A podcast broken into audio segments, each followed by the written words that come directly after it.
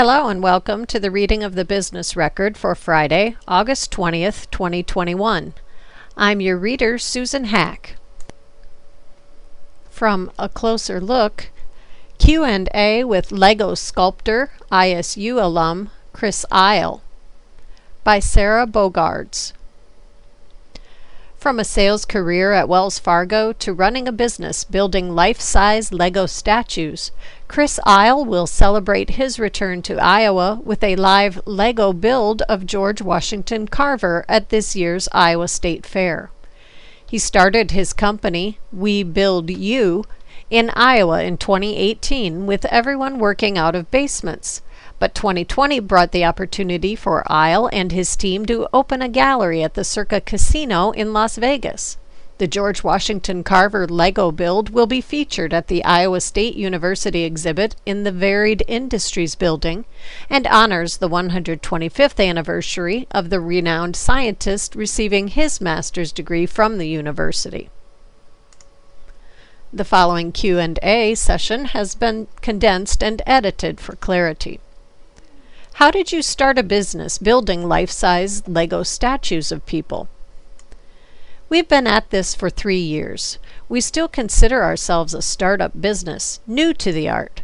Three years ago, I was working at Wells Fargo, and I had this idea that people would really dig seeing themselves in Legos.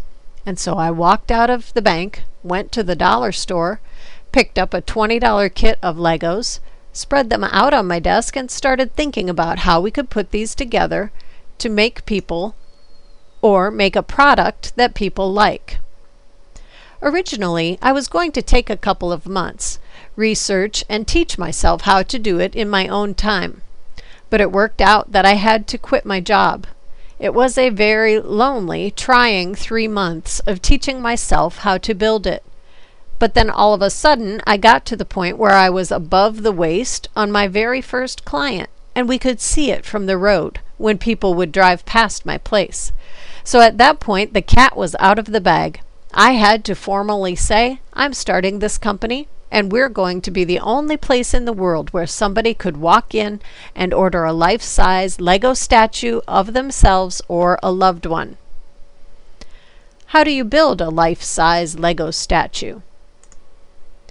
How it started was I wanted to build a stormtrooper like the one Barney Stinson has in the show How I Met Your Mother, and I thought, I bet using this three-dimensional drawing program called SketchUp, I could use the push-pull feature to do the masks at the size of the Legos and create a way to give me a roadmap to that stormtrooper. But I knew I needed help, so I met this guy named Chris Rao, who just graduated from Iowa State. He's still with me. He said, that's a great idea, but it's never going to work. So Chris figured out the right way to do it. We knew we could do it, we just didn't know how. We found out that we could do this by just using existing technology that's already out there. We use three-dimensional drawing software to draw everything up ahead of time. If you don't have a roadmap with what you're building, you're on a one-way track to the loony house. Sometimes we think that we're smarter than the computer, but the technology is always right, except when it comes to faces. Then we rely on a team approach, or we rely upon our own gut instinct. So the technology is really involved in the drawing and how we draw it up, because the Legos that we use are the same Legos that Lego came out with in nineteen fifty-eight. We use the most basic Legos. We don't use any of the fancy new ones. We just use the good old-fashioned bricks and plates, and that's our niche. How did you find clients, and what was their response? I followed the Wells Fargo sales approach to a T. At the end of the day, after building all day, I would reach out to thirty people that I thought could benefit from my product. I would say I use technology to build the pieces, but creativity to sell them. The crazy thing about it was the next morning I would have three people reach out and say, I'm interested in this, tell me more about this. So I'm getting a ten percent rate of return on people who are interested in my product, and that's what gave me the confidence to say, all right, let's go build. My first clients were the largest real estate agents in the United States. I was featured on a national television show, Million Dollar Listing Los Angeles. Our second client was John Papajan, then Simon Estes, a world-renowned opera singer, and then the Westminster Dog Show, and yet we had never built a dog before. What is the motivation for you and your team? Legos are just a vehicle that we use to capture the person. I kind of jokingly say, whether we were using Legos or pixie sticks, it doesn't matter. People always ask, how many Legos do you use and how long do they take? It doesn't matter how many Legos we use. It doesn't matter how long it takes. We're not doing it for the sheer grunt of the work. We just do it because we're there to capture that feeling or that emotion of what we're creating. So with George Washington Carver, we're trying to educate people on what this man did. one hundred twenty-five years of innovation and technology, and throw in a little creativity, we think we nailed it. So this week, we're going to build George Washington Carver using forty-four thousand Legos, and we're going to go eleven hours a day. How did you come to return to Iowa and do a build for your alma mater? Everything I learned about art, I learned from three people at Iowa State: Carol Custer, Jeff Johnson, and Lynette Pullman. Being a third-generation Iowa State student and having my crew all love themselves from Iowa State, I knew we wanted to do a job for Iowa State. I've been reaching out to Iowa State for three years trying to lay the groundwork and trying to figure out how my art could promote what they have going on. And after three years, Carol Custer said, "Okay, well, we're going to promote George Washington Carver. Chris, you can build George Washington Carver, right? What will the George Washington Carver Lego statue look like?" Myself, Carol Custer, and Paxton Williams did our research and came across an old photograph of George Washington Carver in the lab putting in the work. That's him, you know. We're not going to build him standing there accepting an award because that's probably not what he would want to be known for. He would want to be known for putting in the work. And that's kind of what we do. We just put in the work. In what sense is your work an innovation? Our innovation is simple. We're just appealing to the human aspect of people. We took a product that the world has loved for the last half century. We take people's desire to see themselves and their loved ones, and we combine the two. So is that innovation? But it's also kind of a good idea. Iowa State made a backdrop for me when I'm going to be sitting there building, and it had a quote from George Washington Carver. It said something to the effect of, "If you do the common things in life in an uncommon way, you command the attention of the world." I'm like, okay, everybody plays with Legos. We're not innovative because we love Legos. Everybody loves Legos. But we're taking those little pieces and creating something big in someone's life. What has changed over the last three years? What's been the biggest takeaway? You asked me this question when I'm super homesick and can't wait to get home and to be able to do this project. But when I first started, honestly, I think my goal was to be in Las Vegas and make a name for myself and be fancy and live it up on Sunset Boulevard in Los Angeles. But after three years and having the opportunity to do some of that, I'd trade it all in just to go home. I'm just ready to come home this week. Favorite Lego build to date and why? Simon Estes, hands down. It didn't matter what it looked like. Simon Estes isn't my favorite piece because we used the most Legos or because it was the most intricate or because it was the fanciest. My favorite piece that we've ever done is Simon Estes because it's Simon, Simon Estes. He's a great man, and we blew his mind. Here's a man who has seen some things in his life. He was a world-renowned opera singer in the seventies, traveling the world. I can't imagine, I wish I could, what Simon Estes has seen in the world. So my favorite piece to date is Simon Estes, not because of anything to do with how the piece looks or its physicalness. It's just because we think we captured the man perfectly. We took the photograph of him from the nineteen seventies when he was performing at the Met, and it became a piece of history. Any short-term or long-term plans for the company? The answer is we don't know. We'll see. But I guarantee you, over the course of the fair, what, a million people attend the fair? A million people are going to walk through that gate.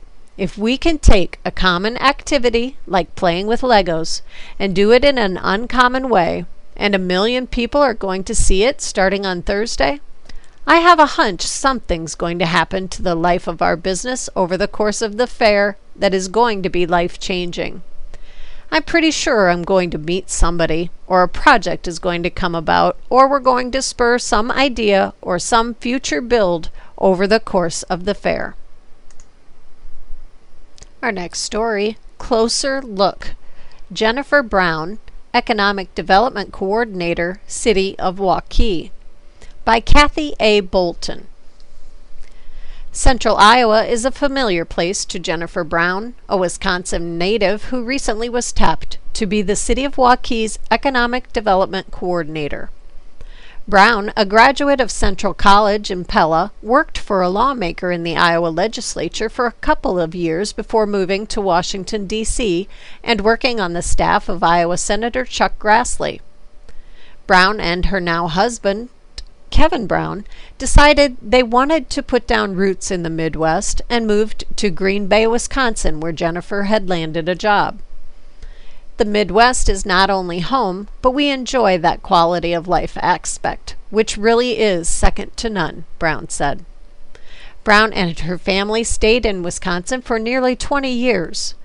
When Waukee advertised the economic development job, Brown jumped at the opportunity to return to Central Iowa. I went to college here. I met my husband here, she said. We've been coming back to Des Moines for a number of years because my husband's family lives here. Brown said she is impressed with the growth of Waukee, a Dallas County community that in twenty ten had thirteen thousand nine hundred seventy residents and now has more than twenty-three thousand. The growth in population means there are myriad development opportunities, Brown said.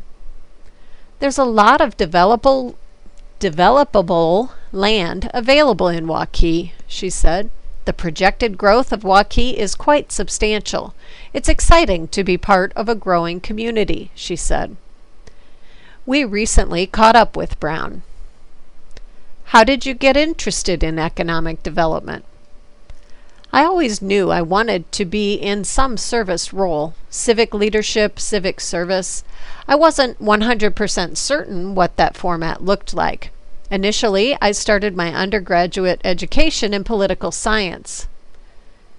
There was a job in economic development open, and I thought that it could be a good fit. I sent them my resume, and I got the job. So actually, I fell into economic development. It's really not a sexy story. What has kept you in economic development? First and foremost, the relationships and the relationship building. Not only with the business community, but also bridging the gaps between organizations. I've not only been in municipal government, but I've also had the opportunity to lead an economic development organization, and I've worked for a chamber of commerce. I've really been able to diversify, a term that is probably overused, in economic development roles. It's been exciting to be part of the relationship building, whether it's being part of the real estate aspect of economic development or just connecting people to opportunities and helping solve problems within the communities themselves. What project or projects are you most proud of being part of?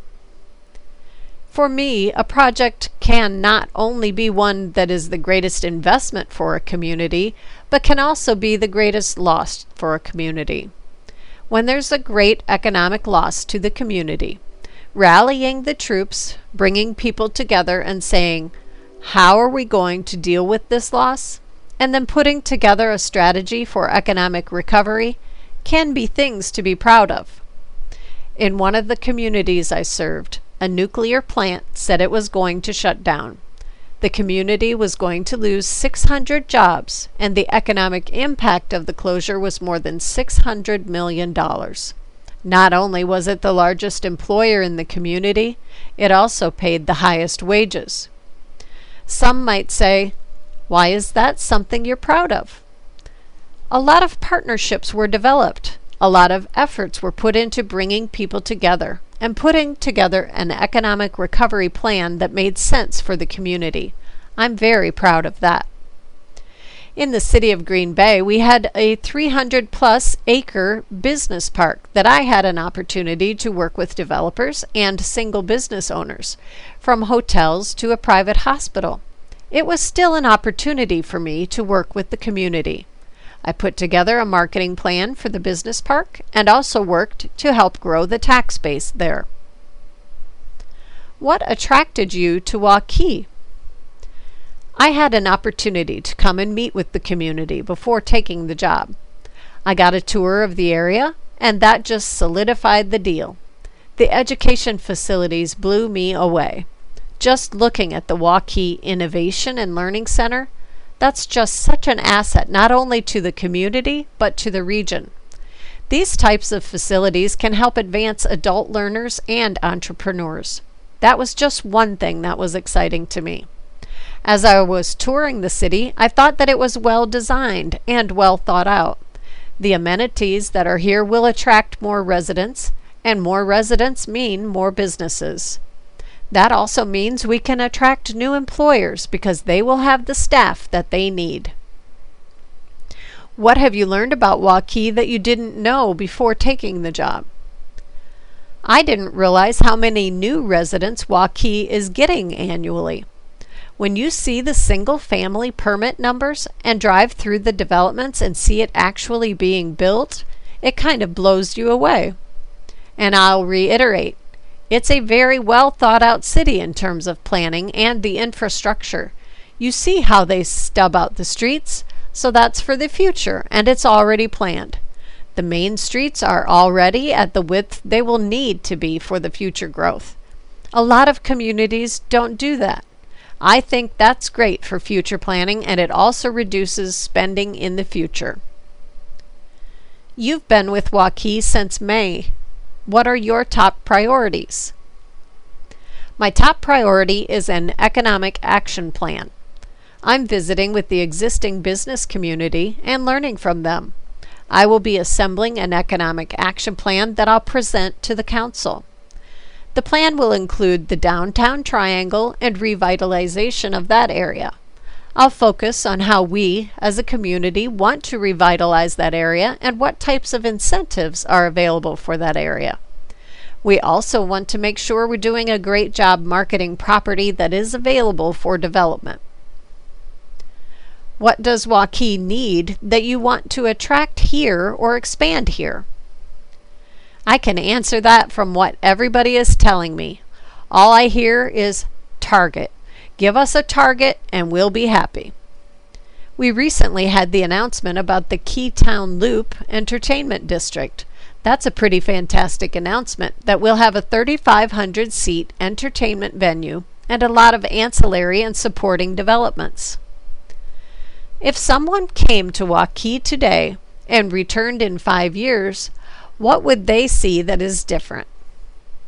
First, I think that the Apple Data Center would be here, or at least some portion of it. I think that there would be more school, more educational facilities. There would be a lot more development to the north, so you'd see a lot more residents. And then you would see a lot more commercial growth to the north as well. I think you'd also see Waukee's boundaries expand. A closer look at Jennifer Brown. Age forty-six, hometown, Green Bay, Wisconsin. Lives in Waukee. Family, husband Kevin Brown and son Reese. Education, bachelor's degree in political science from Central College in Pella in nineteen ninety-seven, and master's degree in management from the University of Wisconsin, Green Bay in two thousand seven. Hobbies, likes to travel. Work background. Beginning May twenty twenty-one, Economic Development Coordinator, City of Waukee. April twenty-eighth, April twenty eighteen to April twenty twenty-one, Existing Industry and Innovation Director, Fox Cities Chamber of Commerce. September two thousand seven to February two thousand eighteen, Executive Director, Kewanee County Economic Development Corp. November two thousand five to September two thousand seven, Deputy Director of Economic Development, City of Green Bay. January two thousand one to November two thousand five, Business Development Specialist, City of Green Bay.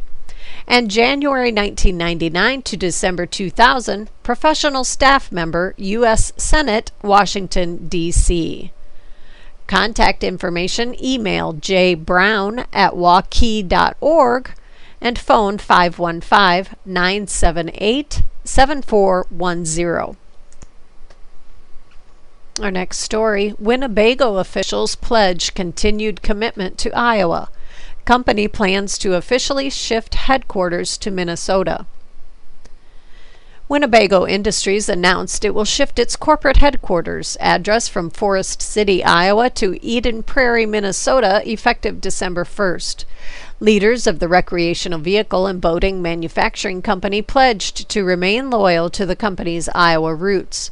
Officials said the company plans additional hiring at its Iowa plant and will continue to invest in training and capital improvement projects at the plant, which employs about one-third of its workforce. Winnebago Industries has transformed into a broad outdoor lifestyle company with a premium portfolio of brands and products, Michael Happy, president and C E O, said in a press release. Over the past several years, through strategic growth investments, we have expanded our company's footprint to now include locations in Iowa, Indiana, Florida, and Minnesota, Happy said in the statement. Our Twin Cities location has been and will continue to be an effective resource for executing our vision as a premier outdoor recreation enterprise, as it supports the growth of all of our strong brands. We are genuinely proud of our historical roots in Forest City and the incredible contributions of all of our past and current Iowa employees to the company's success through the years, he said. Winnebago's executive offices have been located in Minnesota since two thousand sixteen, company officials noted. The company's Iowa operations will continue to be the manufacturing hub of Winnebago motorhome and specialty vehicles products. Winnebago currently employs about two thousand one hundred people in Iowa, approximately one-third of its six thousand five hundred person workforce, with plans to add team members in the next twelve months to meet increased demand for Winnebago R V products. About one hundred employees are based out of the Eden Prairie office. Winnebago officials said the company continues to implement major infrastructure and economic investments to support employees, training, and job growth at its North Iowa campuses, including providing multi-year support totaling five hundred thousand dollars to the John B. Hansen Career Center, an initiative to provide students with educational opportunities and skills in high-demand areas, including advanced manufacturing. Initiating a hiring campaign to meet increased demand in Winnebago R Vs and the need to add additional new team members in North Iowa over the next year. Implementing facility improvements and expanding motorhome manufacturing capacity. North Iowa has been home to Winnebago Industries for sixty-three years, and it will remain a critical community for current operations and future growth, said Hugh Bauer, president of Winnebago Outdoors. We are committed to supporting North Iowa and being active contributors to the community as we strive to further develop our storied Winnebago brand by driving it to new heights through a relentless focus on quality, service, and innovation. I E D A approves awards to Denison snack maker Tyson. A snack maker has been awarded state tax credits for a project that will expand its production lines at the former Quality Food Processors in Denison as part of a series of awards announced today by the Iowa Economic Development Authority. The awards, the awards also included tax credits to Tyson Fresh Meats, Incorporated to to expand its facility in Louisa County in southeast Iowa. In all, the I E D A board approved awards that will lead to the creation of one hundred seventy jobs and more than fifty million dollars in capital investments. Monogram Food Solutions, L L C, was awarded one hundred fifty-six thousand seven hundred dollars in investment tax credits and sales service use tax refunds for its thirteen point nine million dollars expansion of the former Quality Food Processors plant in Denison. Monogram acquired the plant last year. According to I E D A documents, the project will create one hundred twenty-five jobs that pay a qualifying wage of eighteen dollars and fifty-one cents per hour. The expansion will allow the company to add two manufacturing lines for slicing retail bacon, as well as modifications to the building to accommodate the new equipment. The I E D A board also approved five hundred thirty-seven thousand three hundred thirty-seven dollars to Tyson Fresh Meats for its expansion in Louisa County. The fifteen point four million dollars project will allow the company to replace machinery to allow for the use of new processing technology for pork products, including pork loins, pork shoulders, hams, and spare ribs. According to I E D A documents, the project will create ten jobs, eight of which will pay a qualifying wage of nineteen dollars and sixty-five cents per hour. Other awards announced today include Fluid Quip Technologies in Cedar Rapids, fifty thousand dollars forgivable loan, fifty thousand dollars zero percent interest loan, and seventy-seven thousand nine hundred twenty-three dollars in investment tax credits and sales, service, and use tax refunds. The company will also receive twenty thousand dollars in tax increment financing from the city of Cedar Rapids. The one point three million dollars project is expected to create thirty-two jobs that pay a qualifying wage of twenty-four dollars and twenty cents per hour. The company, which develops new technologies for the biochemical market, plans to build out the second floor of shell office space in its building for conference rooms, break rooms, reception, health room, and support spaces. Siemens Tech in Indianola, forty-nine thousand one hundred forty dollars in sales, service, and use tax refunds. The company, which makes volumetric concrete mixers, plans to expand its existing production and office space. The two point eight million dollars project is expected to create one job that pays a qualifying wage of twenty-eight dollars and one cent per hour. Calcium Products in Webster County, two hundred twenty-five thousand dollars in sales, service, and use tax refunds. The company, which makes calcium-based fertilizer pellets for the agriculture and turf industries, plans to build a seventy thousand square foot production and warehouse facility to replace its existing facility. The new facility will allow the company to increase production by more than two hundred percent. The more than seventeen million dollars project is expected to create two jobs that pay a qualifying wage of twenty dollars and forty-seven cents per hour. You're listening to the reading of the business record for Friday, August twentieth, twenty twenty-one on IRIS, the Iowa Radio Reading Information Service for the Blind. Our next story, On Leadership, Reflections on Leading Through Disruption, by Susanna DeBaca, President and Group Publisher, Business Publications Corporation. The last year and a half has been filled with constant disruption, from the ever-evolving pandemic, economic volatility, and amplification of racial equity issues to the election, and for those of us in Iowa, a derecho. Leaders in all types of organizations have been forced to rapidly adapt. Certainly this has been the case for me. As I look back, much of twenty twenty seems like a blur, as I have navigated changes for our organization while simultaneously attempting to care for others and myself. So it hit home when I read a Deloitte report called Leading Through the Fog of Disruption.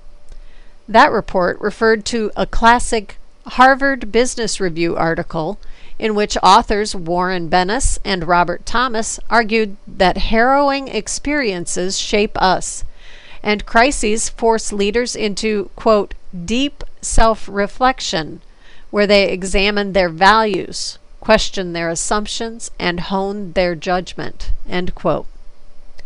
I recently had the chance to moderate a discussion of local leaders on this very topic, and the panelists' comments underscored the self-reflection and examination of leadership mentioned in the Deloitte article. After the event, I circled back around and asked them to answer the following question. What is one of the most important lessons you have learned in leading through the disruption of the last year and a half? Terry Caldwell Johnson, C E O, Oak Ridge Neighborhood.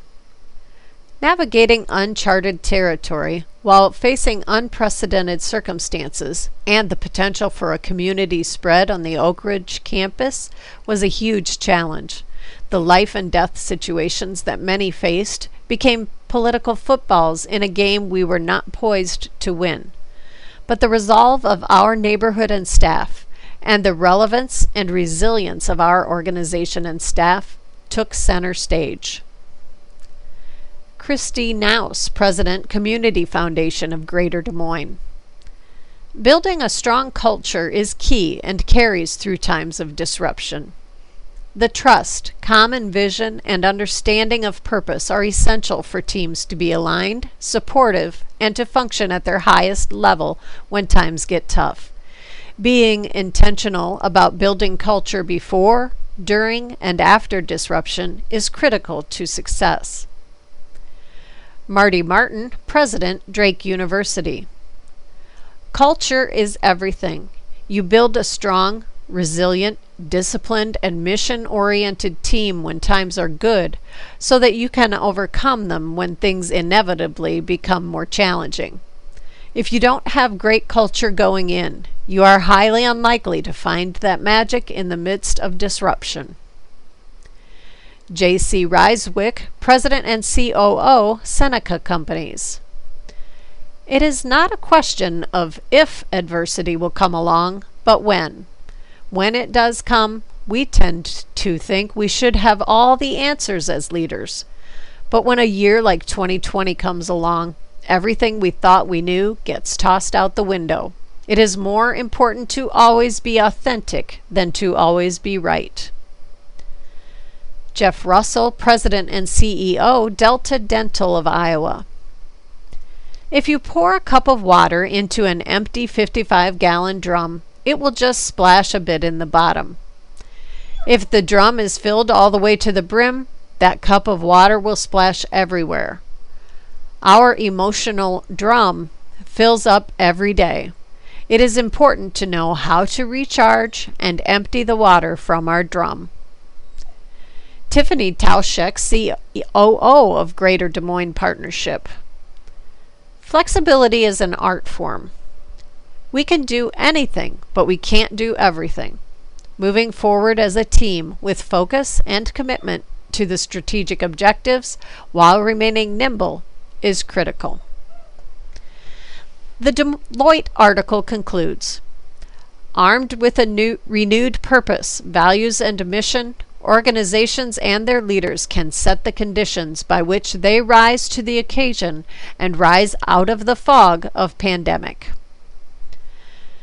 We all have the opportunity to learn from the recent disruption, and I have been reflecting on what I can take away to become a stronger leader. How will you use this opportunity? Best practices for leading through continued disruption and change include: focus on mission. Don't lose sight of the primary mission of your business, says Reiswick. As leaders, we do have platforms to effect change, but we must continue to focus on those we directly serve. We won't always be right, but if we're always authentic, we will never we will understand that we don't have all the answers, and that in fact the perfect solution rarely exists. Never underestimate the power of the ordinary impact you have on those around you. Engage everyone.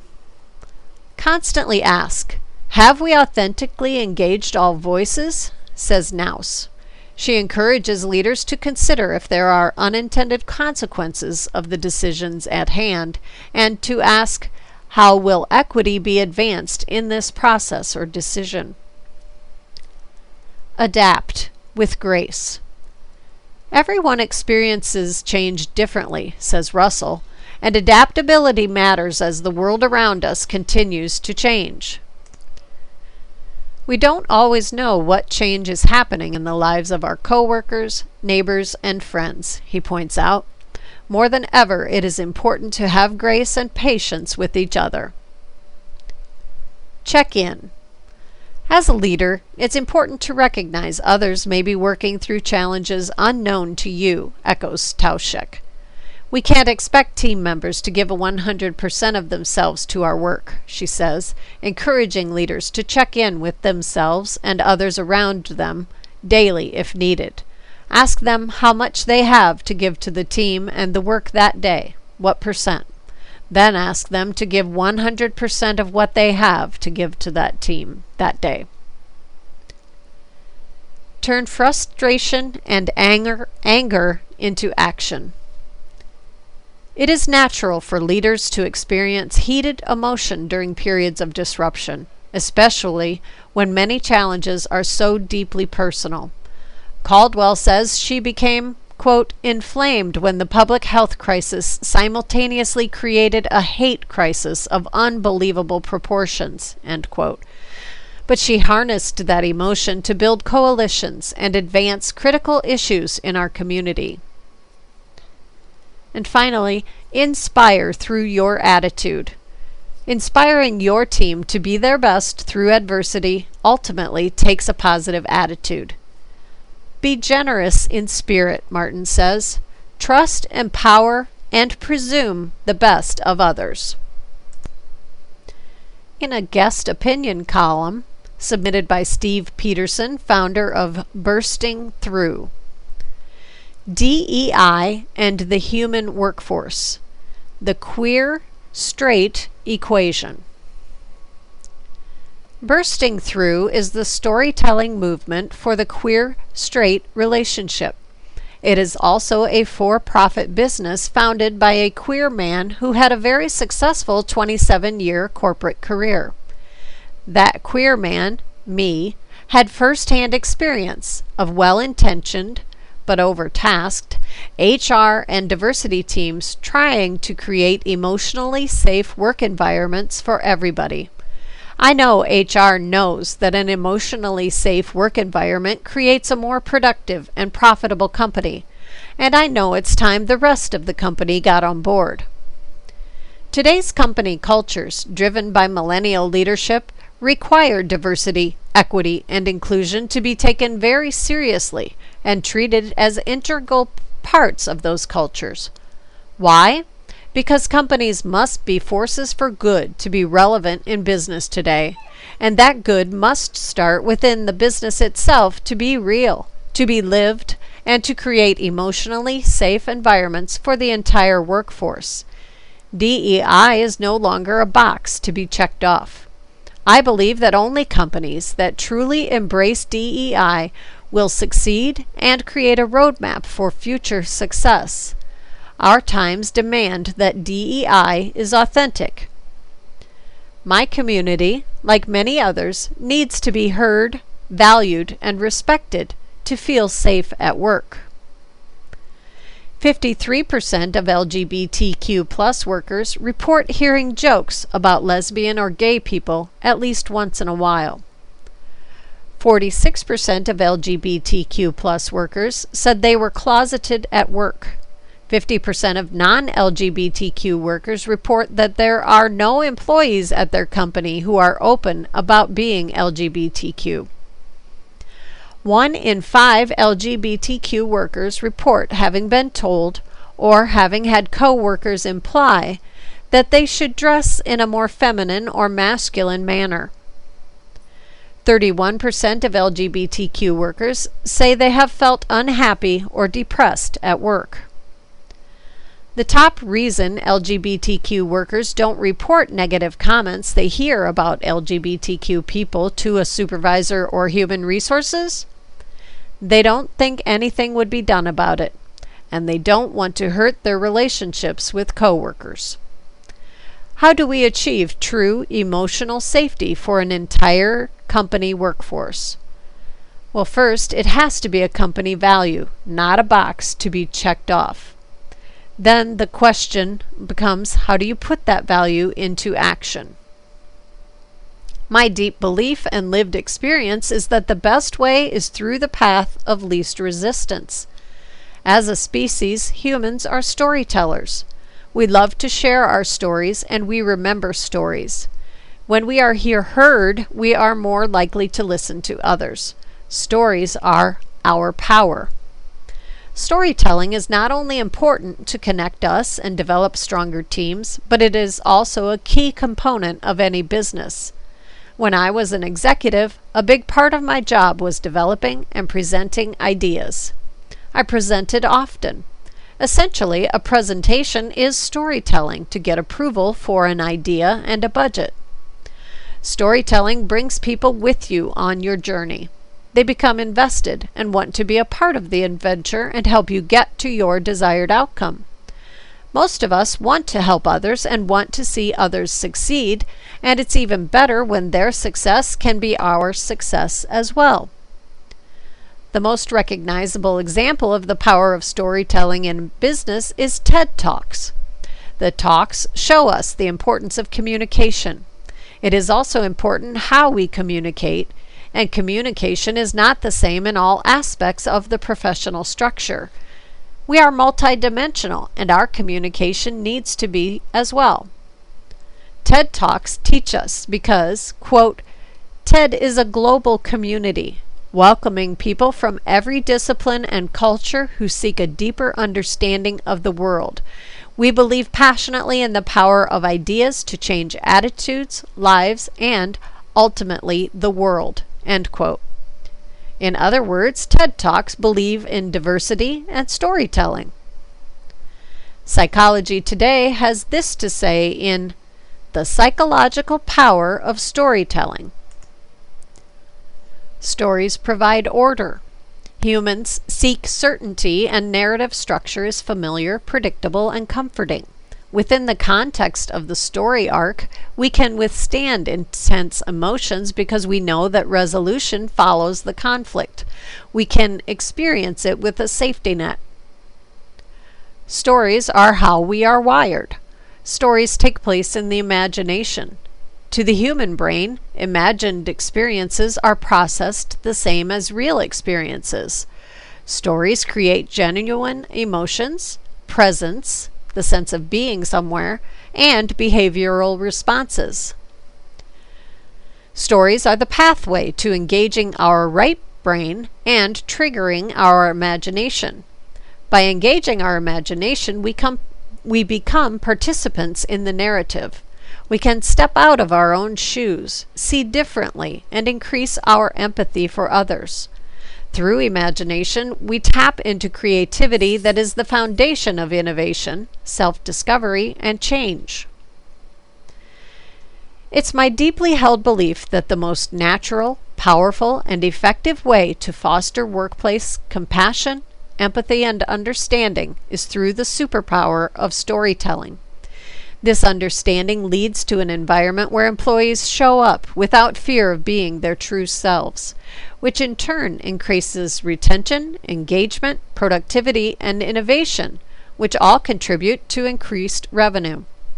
Empathy is one of today's most powerful team-building tools.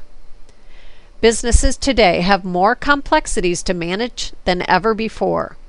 Many of those complexities are completely out of your control, like tariffs, supply chain shortages, and pandemics. But there are things that are in your power to control. You can control your workplace culture. You can ensure you provide a physically and emotionally safe workplace for all employees. You have the power to control how your company treats the people within and influence how they treat one another. You can lead on this topic, or you can follow. but you cannot ignore it, or you won't have a company left to run. D E I is a reality of a successful business. The path of least resistance to authentic D E I is storytelling. Story sharing plus understanding and empathy equals emotionally safe workplaces. Steve Peterson, founder of Bursting Through, a volunteer victims advocate for the L G B T Q plus Center of Southern Nevada, is he is a speaker, host, and storyteller. Visit w w w dot bursting through dot gay to learn more. Another guest opinion column submitted by Gregory Lynn. One young professional perspective on return to office and hybrid workplaces. Confused, relieved, micromanaged, excited, anxious, indifferent, ready. These are descriptors young professionals provided when I asked how they feel about returning to the office. In a recent survey of over three thousand six hundred U S workers conducted by the nonpartisan think tank, the Conference Board, fifty-five percent of millennials questioned returning to the office. Couple that with the raft of recent articles detailing resistance from young professionals to return to office policies, and you get the sense of a generational divide on in-person, hybrid, and remote workplaces. Now, if you read the subtext of these articles, you might get the impression that the resistance to return to office mirrors stereotypes of millennials and Gen Z. For example, we're really talking about laziness, entitlement to flexibility, and free time. But I'd like to flip this around, redefine the question, and approach it from a framework of equity and inclusivity. Instead, let's ask, what makes you successful at your job? The pandemic gave us all an opportunity to reflect on success in the workplace. For some of us, we learned the performance of work was separate from work performance. To get your job done, you didn't need to dress up, be in the office, commute to work, or make small talk. For others, we learned that the performance of work created the necessary separation and motivation that increased work performance.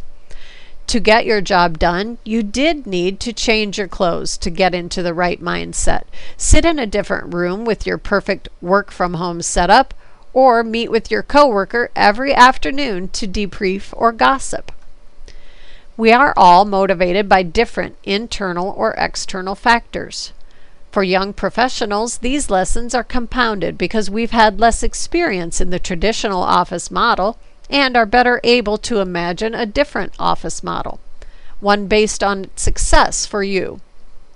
As we return to in-person or hybrid workplaces, managers should work with the young professionals in their organizations to define the factors that motivate success. Does this mean every young professional works best in a remote or hybrid work environment? No, but some do. Personally, I have returned to the office. My ideal workplace that allows me to be successful is separate from my living space and filled with the noise and physical presence of people, with the option to be alone when I need to recharge. At Drake University, you'll often find me working out of a public workspace or at Mars Cafe. For me, returning to the office also means returning to the local businesses that support my success, physically and mentally. When I was working from home, I was much less likely to grab a coffee from Mars Cafe or grab lunch with a coworker at Doe Company or Gersha. Now that I'm back in the office, I get to not only see my friends and support local businesses, but also take the necessary mental break that I often forgot to take while I was working from home. But that is success for me. How can we have more o- open conversations to be inclusive of all working styles? Gregory Lynn is an assessment coordinator in the Office of Institutional Research and Assessment at Drake University, as well as the president-elect of the Young Professionals Connection Board. He was a member of the Business Records twenty twenty-one forty under forty class. Now Dave Elbert's column, The Elbert Files. A nineteen thirty-eight view of Iowa. A new book, Republic of Detours, How the New Deal Paid Broke Writers to Rediscover America, traces the work of more than six thousand out-of-work writers to create travel and information guides for all forty-eight states during the Great Depression. The Federal Writers Project produced more than two thousand five hundred publications between nineteen thirty-seven and nineteen forty-three as part of the Works Progress Administration headed by Iowa native Harry Hopkins. Although Iowa writers were among the first to embrace the F W P and the fourth state to publish a guide, Iowa receives little notice in the book by New Jersey author and journalist Scott Borchert. Much of Borchert's three hundred four page text focuses on states with controversial writers, including Richard Wright in New York, female African-American anthropologist and author Zora Neale Hurston in Florida, and Chicago's Nelson Algren, a well-known socialist sympathizer. Not that there weren't controversy, controversies in Iowa. A nineteen eighty-five introduction by Grinnell College's Joseph Fraser Wall to Iowa, A Guide to the Hawkeye State, originally published in nineteen thirty-eight, noted the tension between writers and the book's nominal sponsor, the Iowa State Historical Society, which was asked to sign off without editing the text. Wall wrote that Historical Society Director Benjamin F. Shambaugh objected to text that said, quote, Iowa even had indications of culture, that farmers distrust outsiders, that the Iowan is commonly thought of as a great boaster, and that his boasting is largely in self-defense, impelled by a sense of cultural inferiority. That many of the people were not proud of being the center of the hog belt. That the farmer, conscious of his own deficiencies, is willing to pay high taxes for the maintenance of educational institutions. End quote. Shambaugh failed to remove those and other comments from the book, although Wall reported fears of negative responses were overblown. Wall wrote, almost every major newspaper in the state gave it, the Iowa Guide, a rave review. Even the small towns liked the book, and the Iowa people seemed to relish the somewhat derogatory comments. The nearly six hundred page book includes a ten page chronology of Iowa history from white settler perspective, although it does include a nine page essay on First Americans, providing passing passing notice to mound builders and Indians who predated discovery of the Mississippi River in fifteen forty-one by Spain's Hernando de Soto. Although Wall wrote that many of the book's essays were of, quote, uneven quality, he praised a section on agriculture, foreseeing in nineteen thirty-eight that Iowa was, quote, on the eve of a tremendous agricultural revolution, end quote, that would replace horsepower with tractors and see the development of hybrid seed corn and soybeans as major crops. The book's press and radio essay reported that the Dubuque Visitor was Iowa's first newspaper, although it lasted only thirteen months in eighteen thirty-six to thirty-seven. Iowa's oldest newspaper, the Burlington Hawkeye, was founded in eighteen thirty-seven as the, quote, Territorial Gazette and Burlington Advertiser, end quote. By the time Iowa became a state in eighteen forty-six, twenty-four newspapers were circulating in the Iowa Territory. Iowa's early newspapers were colorful and personal, with a nineteenth century editor in Iowa City writing that a competitor's, quote, long-winded speeches are as frothy as beer and as empty as his head, end quote. Although the Iowa Guide is now eighty-three years old, it contains a wealth of mostly forgotten information that I may return to in the future. For example, how many Iowans today know that Orville and Wilbur Wright, inventors of the airplane, lived in Cedar Rapids for four years as children before their parents moved to Ohio? And that does it for today's reading of the business record for Friday, August twentieth, twenty twenty-one. I'm your reader, Susan Hack. You can access a recording of today's reading on our website, iowa radio reading dot org, anytime. Thanks for listening.